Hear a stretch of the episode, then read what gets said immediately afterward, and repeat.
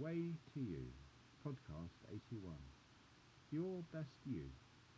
What would you do if the only thing you had to do was to be the best version of yourself imaginable and everything you had ever desired would be given? Would you go for it? Would you know when you had reached that?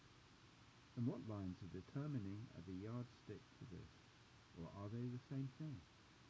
Aren't most of us trying to achieve that in our lives when we are not trying to just hang in there during the really tough times?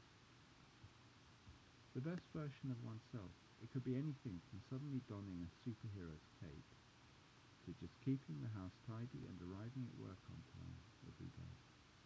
It depends on what your yardstick is. Personally, I prefer the superhero model. It gives one a chance to actually be someone. I was listening to an online program yesterday about confidence, and the teacher was talking about having dreams and goals and. So I thought to myself what my goal was, and it was about seven times bigger than I'd thought previously. But that is in the overall scheme of things, and I was really thinking of my targets and finances. But if I think about it, then I can see how weight loss for an overweight person is the best way to get near to the best version of oneself imaginable. Whatever size one is, it is very likely that one has an idealized version of oneself in one's mind. This is a heroic version, if you like. Not quite a superhero, but more real. And of course, when one is the best size available, that starts to be the best version of oneself physically but it all goes deeper than that anyway. My own experience of weight loss is that there is the fact of becoming thinner and more attractive and fitter. Just enjoying one's body's fuller, fuller capabilities is fun. There is also a massive mental and emotional payoff which kicks in as one loses weight and becomes more deeply embedded into the psyche as one goes on. Becoming a stronger, more integrated version of oneself starts to emerge.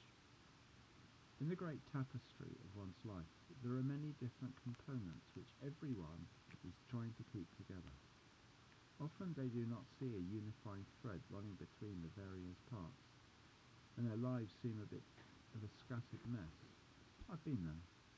But something like weight loss is actually a great way to become a better actor across the formats, as it were, as one thing leads to another. You may just find unexpected aspects of yourself come online as you lose weight, or parts you thought you'd lost. I remember realizing my inner painter a short time after I'd lost weight, because I was just open to new possibilities about myself. It provided me with one of the great pleasures of my life, simply painting and drawing. The best version of yourself may be someone you never thought could exist Yet achieving it may be easier than you might think.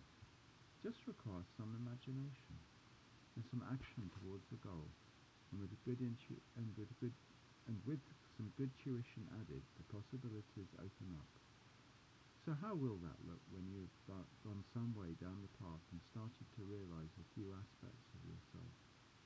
Maybe you have ridden the waves of success to do similarly in other parts in your life and have a new version of you running your life.